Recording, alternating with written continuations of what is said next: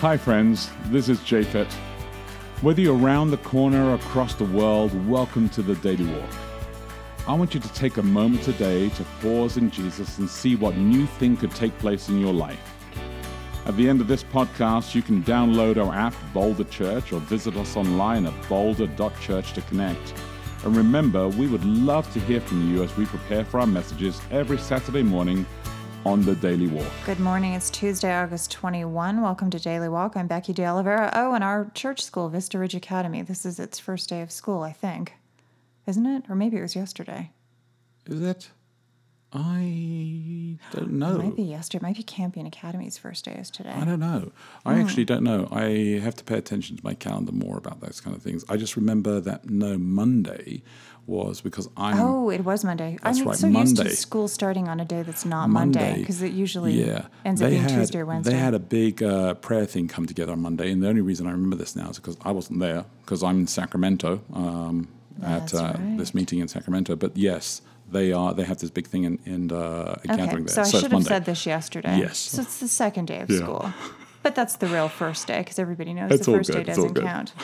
Yes, I, did I say I'm Becky De Oliveira? And I'm at the Oliveira. Terribly confused today. It's all good. It's all good. Hey, let's pray for today for some clarity as well. Yeah, good. Mm-hmm. All right.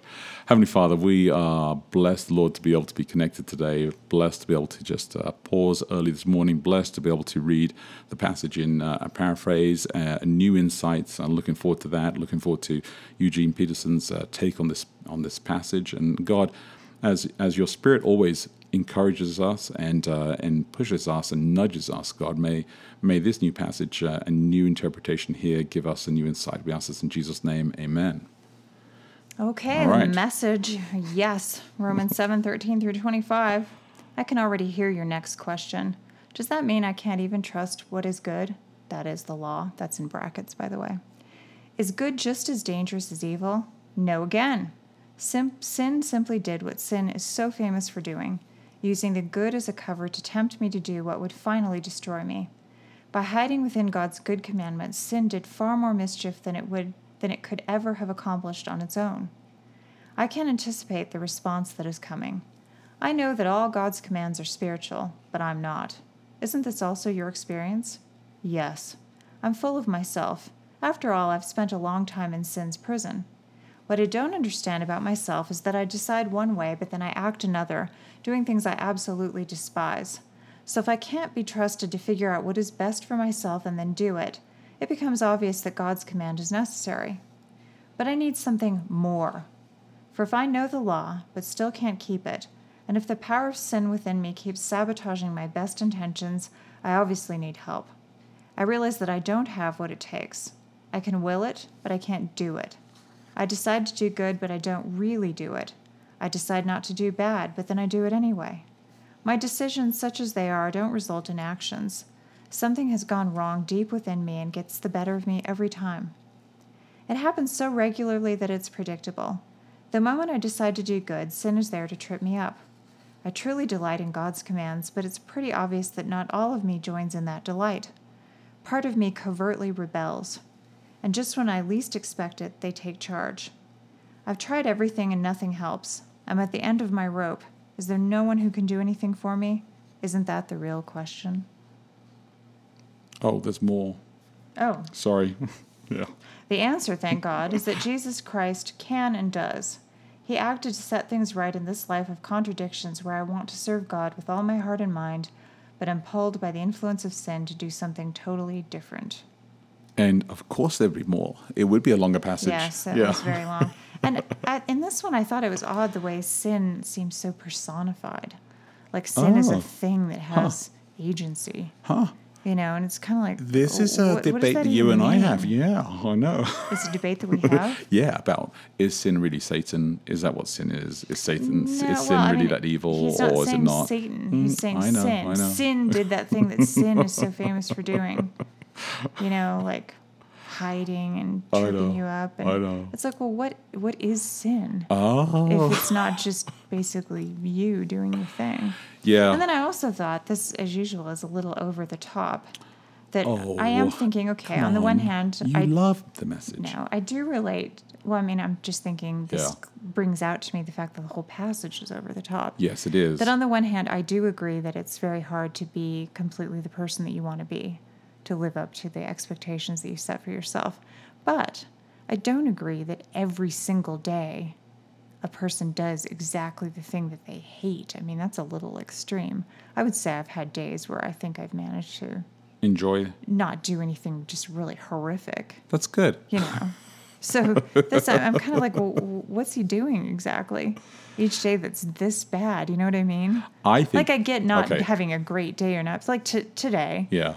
For instance. Um, you know, I've had days where I have to sit in boring meetings, and I think, wow, I wish that I could be more enthused about this. Yeah. I wish that somehow I didn't feel cranky right now, but I do feel cranky, Hmm. and I almost can't even hide it. You know, so. Uh, I can sense that. Uh, but you know, I didn't, you know, kill anybody or good. stand good. up and shout at And just for the record, or- she never has and uh, has no intent of doing That's that. That's right. I yeah, don't. good. But no, I'm saying even when you have a day that's that's not great, you know, it's not a red letter day by any stretch. It's not as if you necessarily just do exactly the opposite of what you think would be a good thing to do.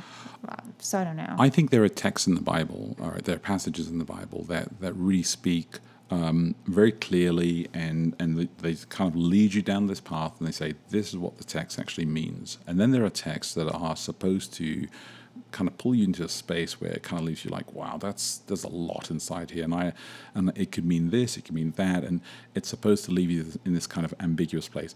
Paul, our friend Paul, uh, famous for uh, pushing us into some places of you know a little bit of discomfort and uh, repeating a lot. Oh my goodness, the guy repeats a lot and then expands and summarizes and Well, repeats a just lot being over exaggerating. and exaggerates. Yeah, I would I would give I would give that as well. But here again, I actually believe, and I'm going to give this a little clue here. You'll see this as I as you read the Daily Walk, and you should go and explore the Daily Walk. It's at boulder.church forward slash daily. But as you get through the Daily Walk this week, I think you're going to see that what I'm I'm trying to push through is that. Yes, you can see this text is about personal struggle. Sure, you can apply that and you can say, this is about my personal struggle. But I think Romans 8 really applies and it helps you to understand that better. However, there is a bigger story inside here, um, which is not just about personal struggle. That's why this sin is not just a, a small thing, but actually a much bigger thing inside it, which we'll get by Friday inside this. So here's our question for today uh, How can we learn to extend more grace to each other, to have more empathy? Do we need to No, no. extend? Oh, That is not the question. is that another question? What has to oh, happen yeah. for you to make radical See, shifts in oh your my life? goodness, days all wrong. Yes, I'm Mm-hmm. here with you. What has happened for you to make radical shifts in your life? Thank you. I am really with us. Really here. Okay, good. What has happened for What you has to to happen? what has to happen for you to make radical shifts in your life? yes. Did you hear that question? I'm going to say it again for myself. What has to happen for you to make radical shifts Well, in your why life? don't you tell us? Oh my goodness. Yeah. What has to happen for me to make radical shifts in my life? I think it really comes down to a question of motive. Um, what motivates me uh, to make a radical shift depends on the particular shift or the particular subject. Define radical shift. well, What would that even be? uh, it depends on the subject. So uh, I mean, the have story. you ever the- made a radical shift in your life? Because I would count that as being like selling everything you have and moving into a pickup truck and driving from here down to Tierra del Fuego. That would be a radical shift. Oh, really? Oh, how about how about uh, So I'm not sure that we've ever done a radical Really? shift. I think we've been fairly, really? we do things that are fairly predictable. Huh? I like that. Great. Yeah. That's fantastic.